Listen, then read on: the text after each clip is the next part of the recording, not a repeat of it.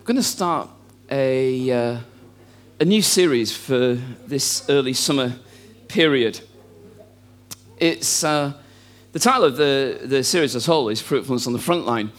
Is this idea of what does it mean to live well for God wherever we are, at every stage of our life, whatever God is asking of us, what does it mean to live well? And there's going to be six um, sermons that go around this that will all begin with M, but that idea of what does it mean to live well for God? If you were to split the six up into two groups of three each, it would really be two things. And this would be, I suppose, the, the theme I'll keep coming back to. God wants, to live, it wants you to live a consistent life. Number one. And number two, God wants you to live a courageous life. Consistent and courageous. In some senses, is that sort of personality, that character, where people always know what, you're gonna, what they're going to find. You know those difficult people where you're never sure what they're going to be like on any day? Some days it's like they're all over you, and then there's other days when it's like, oh, they're so brittle and so fragile. Actually, I think what God is calling us to is a life of consistency. That something's happening within us that's being formed in us that creates this character of consistency. But also, there will be days when you need to stand up and be counted, and you need to be courageous. Consistent and courageous. When you were a kid, did people used to ask you that? What do you want to be when you grow up? What did you say? A nun. How many children did you have? Want to be a nun. What else did you say? A fighter pilot. Okay. What else? A businesswoman. An actress. To be in the army. To be in the army. Really? The fighting army. Not the Salvation Army. No, the real army. Oh, right, okay. What else? What, what did you say? A teacher? Don't know. Don't know. Still don't know. what do you say? A nurse? A shopkeeper? Really? What sort of shopkeeper?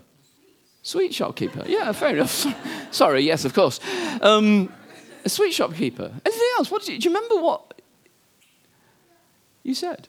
Well, what I'm hearing is just a litany of regret, really. what did you want to be? What do you want to be? It's kind of interesting, isn't it? Because um, I was thinking about, you know, dedicating uh, Nicole and Rob's children. And, um, you know, when you go to, if you've, got, if you've had children, you'll know this. When you go to parents' evening, and teachers, and some of you are teachers in the room, and, and you'll have encountered this too. But sometimes, as a teacher, you want to tell parents how they're doing educationally.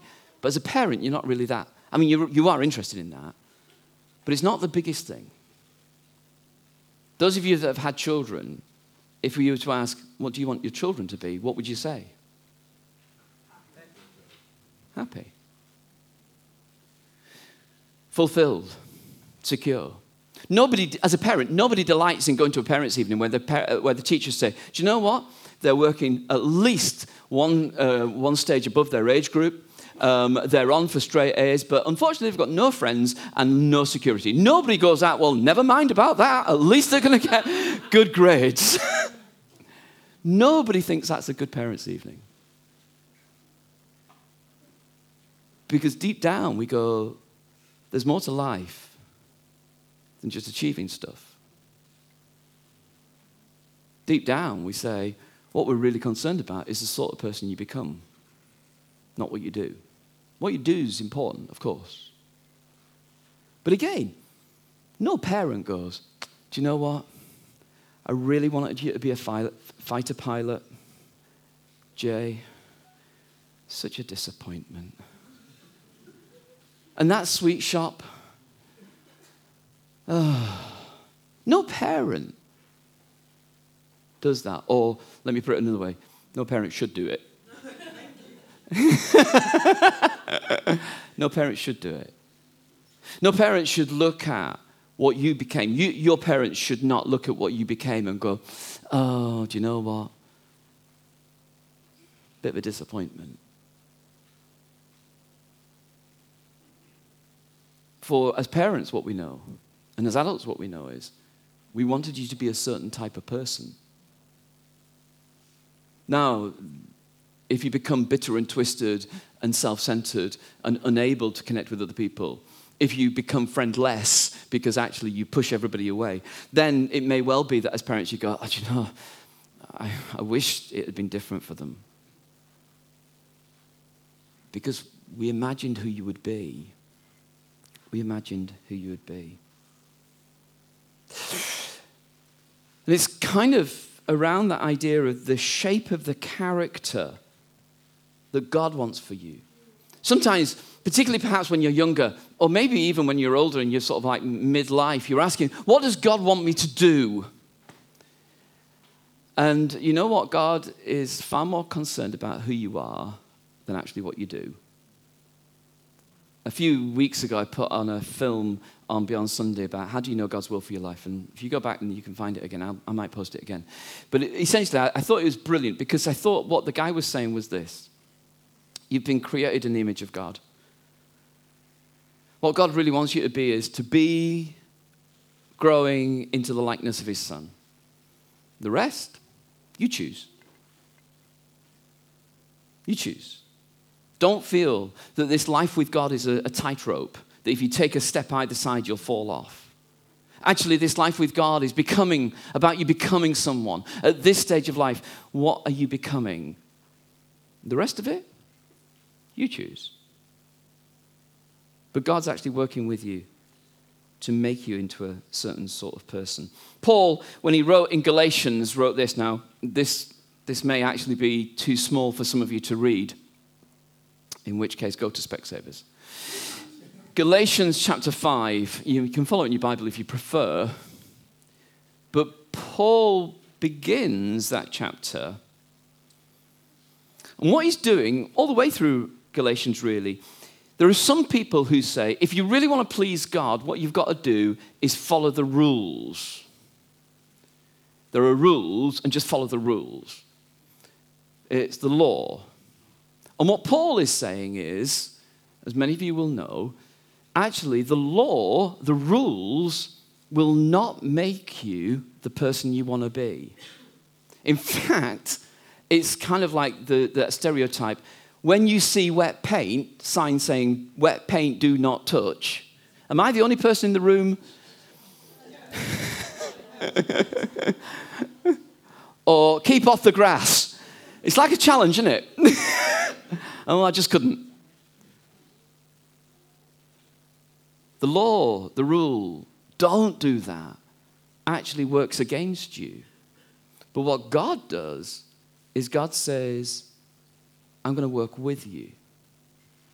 It's for freedom that Christ has set us free. Stand firm then don't let yourselves be um, burdened again by a yoke of slavery. You, my brothers and sisters, were called to be free, but don't use your freedom to indulge the sinful nature. Rather, serve one another humbly in love. For the entire law is fulfilled in keeping this one command love your neighbor as yourself. If you bite and devour each other, watch out, or you'll be destroyed by each other. So I say, Walk by the Spirit, and you'll not gratify the desires of the sinful nature. For the sinful nature desires what's contrary to the Spirit, and the Spirit what's contrary to the sinful nature. They're in conflict with each other, so that you don't do whatever you want. So, in that part, what Paul's going is, he's saying there's two things going on with you. There's that sort of, that old bit of you that keeps saying, I just want to live for me. I just want to live for myself. I just want to do things my way. Get off my back. And at the same time, the Spirit is going, no, live for a bigger purpose. Live for God. Live for one another. Love other people. And the old sinful part of me going, yeah, but if I love other people, I won't have enough for myself. And the Spirit goes, No, actually, live creatively. You'd be surprised what might be possible. The fruit of the Spirit is love, joy, peace, patience, kindness, goodness, faithfulness, gentleness, and self control. Against such things, there's no law. Those who belong to Christ Jesus have crucified the sinful nature with its passions and desires. Since we live by the Spirit, let's keep in touch. Uh, sorry, let's keep in step with the Spirit. That idea that what's God doing? He's growing some stuff in you. You're changing. You're changing. Being a Christian is not just, I believe this now, and that's it. Being a Christian is actually, I'm learning to, I'm learning to walk in step with the Spirit.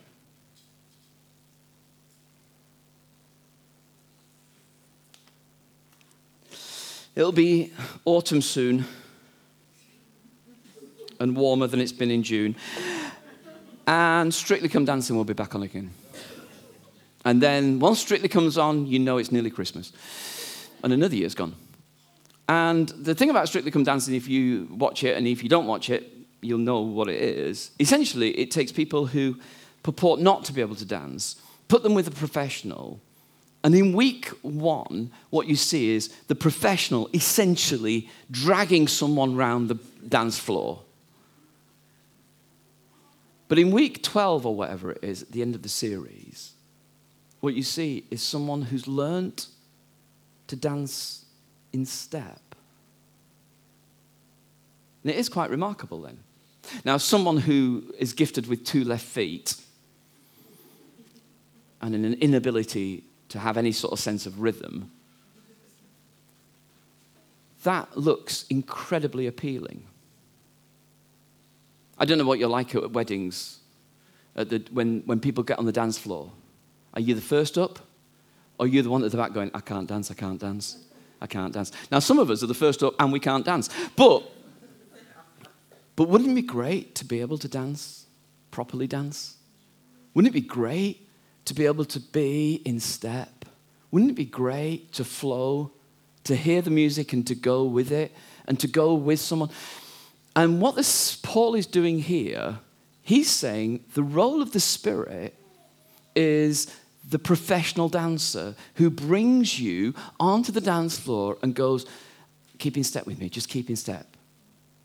Now, I know nothing about dance. I really, I mean, I know you find this difficult to believe. I know nothing about dancing except two things. Firstly, what you've got to do is allow the other person to lead you. And secondly, you've got to be able to count so you keep in rhythm. And essentially, what Paul's doing is saying, come on, let learn, learn to flow with the Spirit. Model what God's doing. This Spirit, this Holy Spirit, the life of Jesus. And again, it's like I'm telling you stuff that is so obviously basic to Christianity, but it's worth reminding you every now and again. Being a Christian is not be- having to believe certain truths and having to do certain things. Being a Christian is actually opening your, your life up to the very life of God, the Spirit of God. It's much more exciting than having to believe stuff and having to do stuff. It's actually opening up the very Creator Spirit to say, Come and live in me. That breath of God, which makes us fully human. Nicole and Rob, as your children grow older, they will blame you for all sorts of things. Um, and, and they'll say it's either genetic or it's environmental. Either way, you'll get the blame. I just want to encourage you. But what Paul says is there's a third component. It's the Spirit of God that starts to remake you. And that's very important for some of us to hear. Because if it is simply genetic or environmental, some of us might think that's not good news. If your future is fixed because of the genetic, the genes that you inherited, and the way you were brought up, if that's it, that for some of us is quite bleak. But actually, if this work of the Spirit is involved who recreates, then what might be possible? Dietrich Bonhoeffer in The Cost of Discipleship wrote this Fruit is always the miraculous, the created. It's never the result of willing, but always a growth. The fruit of the Spirit is a gift of God, and only He can produce it.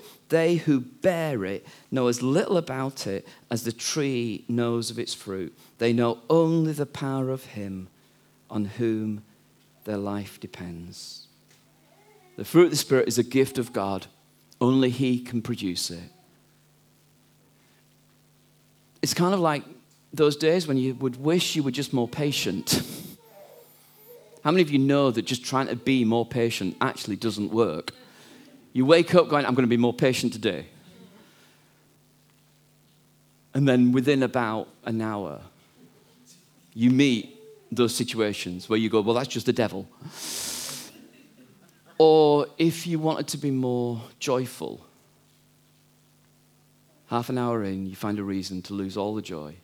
And just trying harder isn't, isn't possible to bring the change that you'd love to see.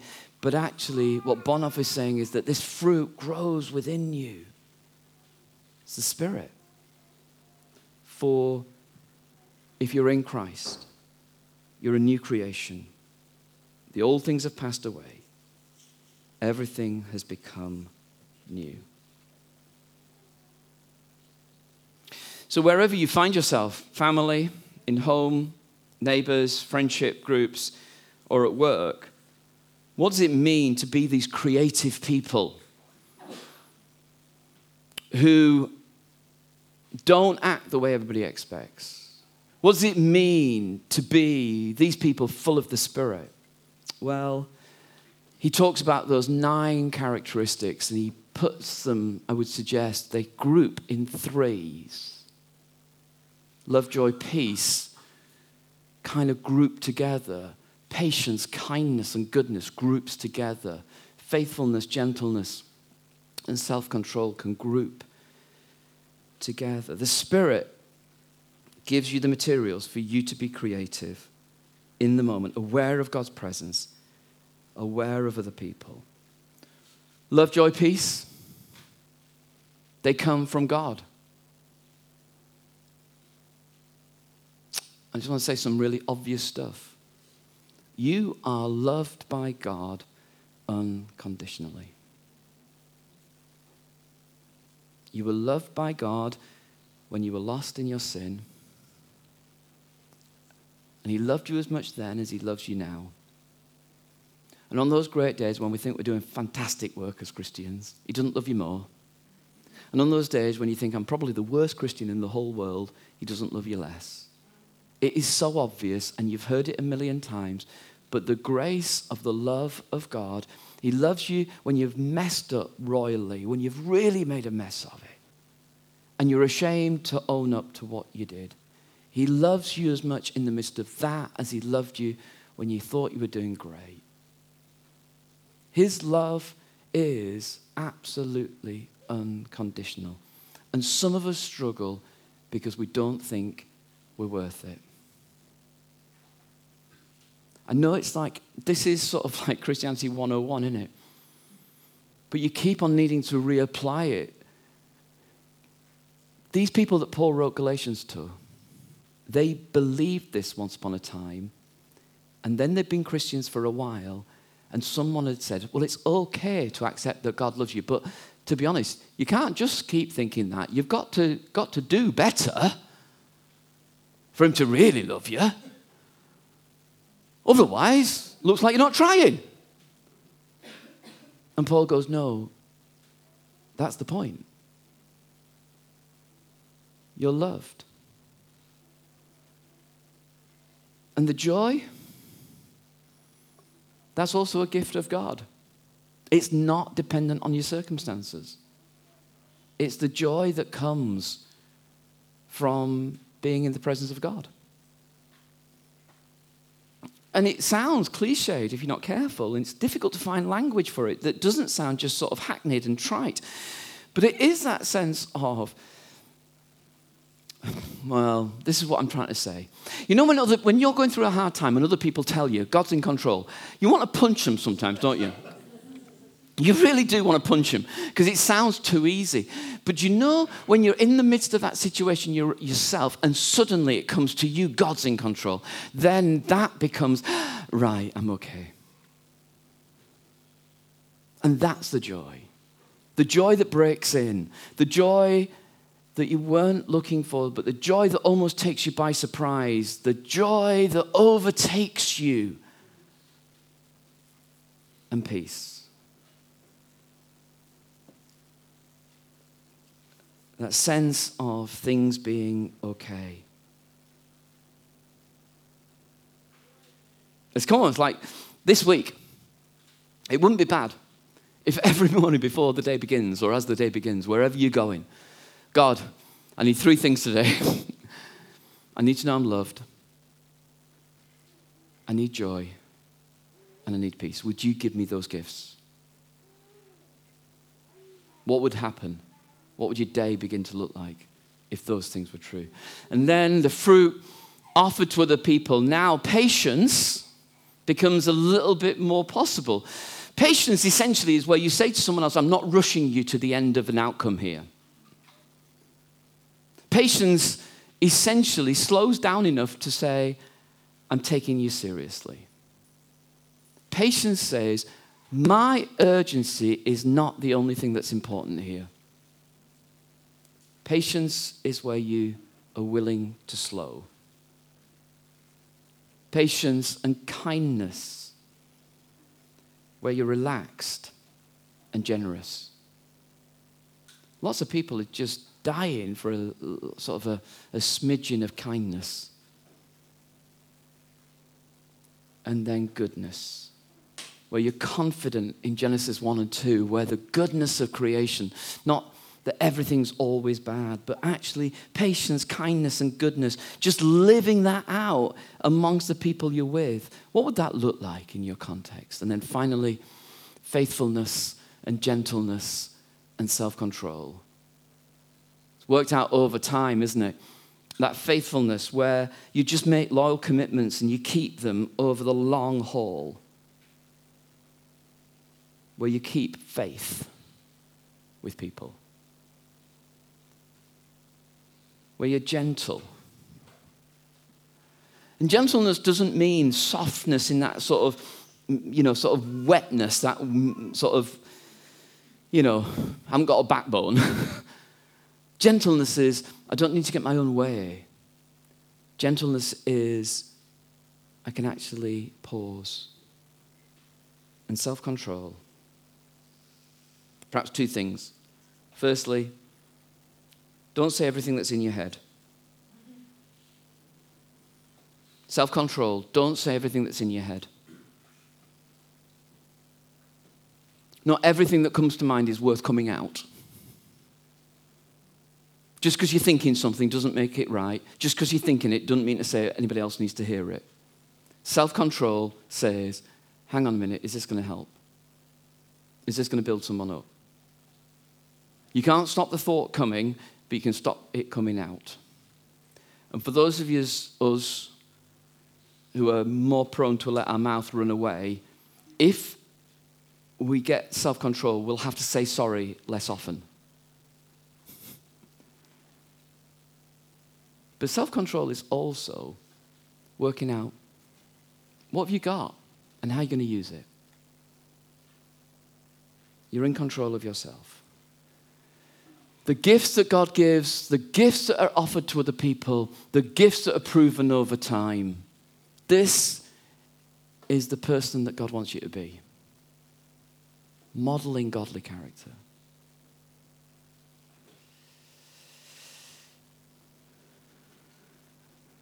You want your children to be like this, those of you who've got little ones. So model it.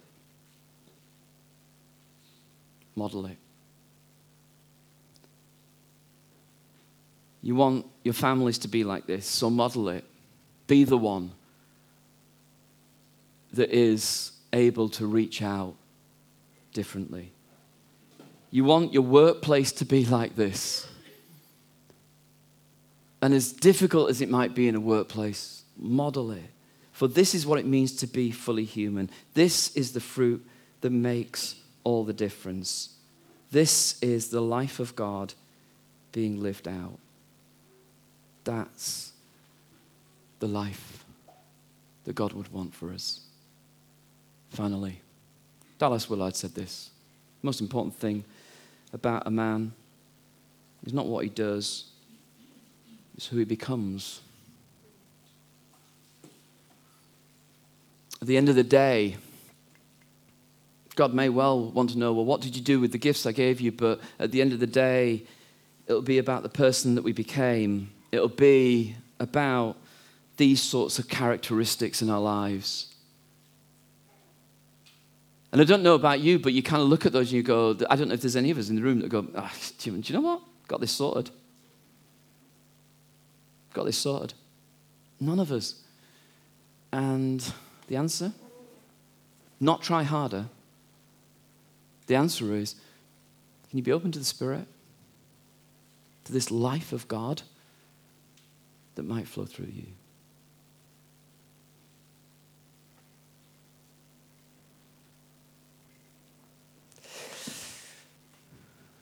Why don't you uh, turn to the person next to you and say, The one thing he said that was worth listening to was this?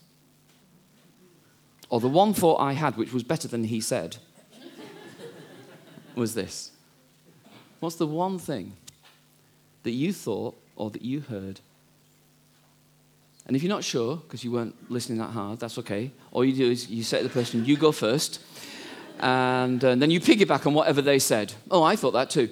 Um, what was the one thing that you kind of go, do you know what? That's worth thinking about. That's worth holding on to. That's the challenge. Emmanuel started, the rest of you can follow. as, the, as the band comes back, why don't we just take a moment just to. What were you saying? Or what was the other person saying? What were you. What were you saying? Yeah, Janet.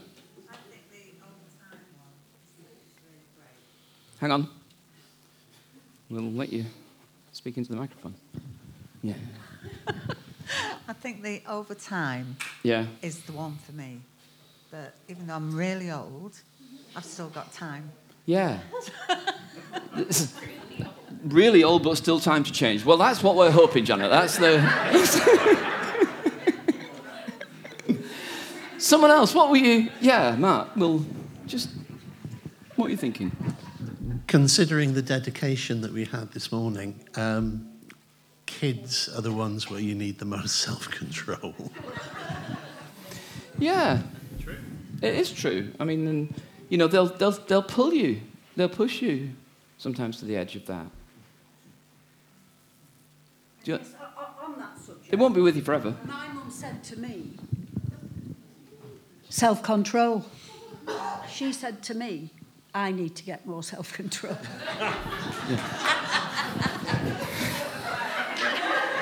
Shelley, I think you may have misunderstood what the exercise was. Rather than just re preaching it to someone else very specifically. Yeah, just in case you'd missed the conviction of the Holy Spirit. My mum's helped. She's right. She's right. Someone else, what are you thinking? What do you say? Yeah, it's Sunita. It's not about trying harder or trying to please God. It's just about surrendering to the Holy Spirit. So He works it from the inside out. Yeah. This trying hard a bit.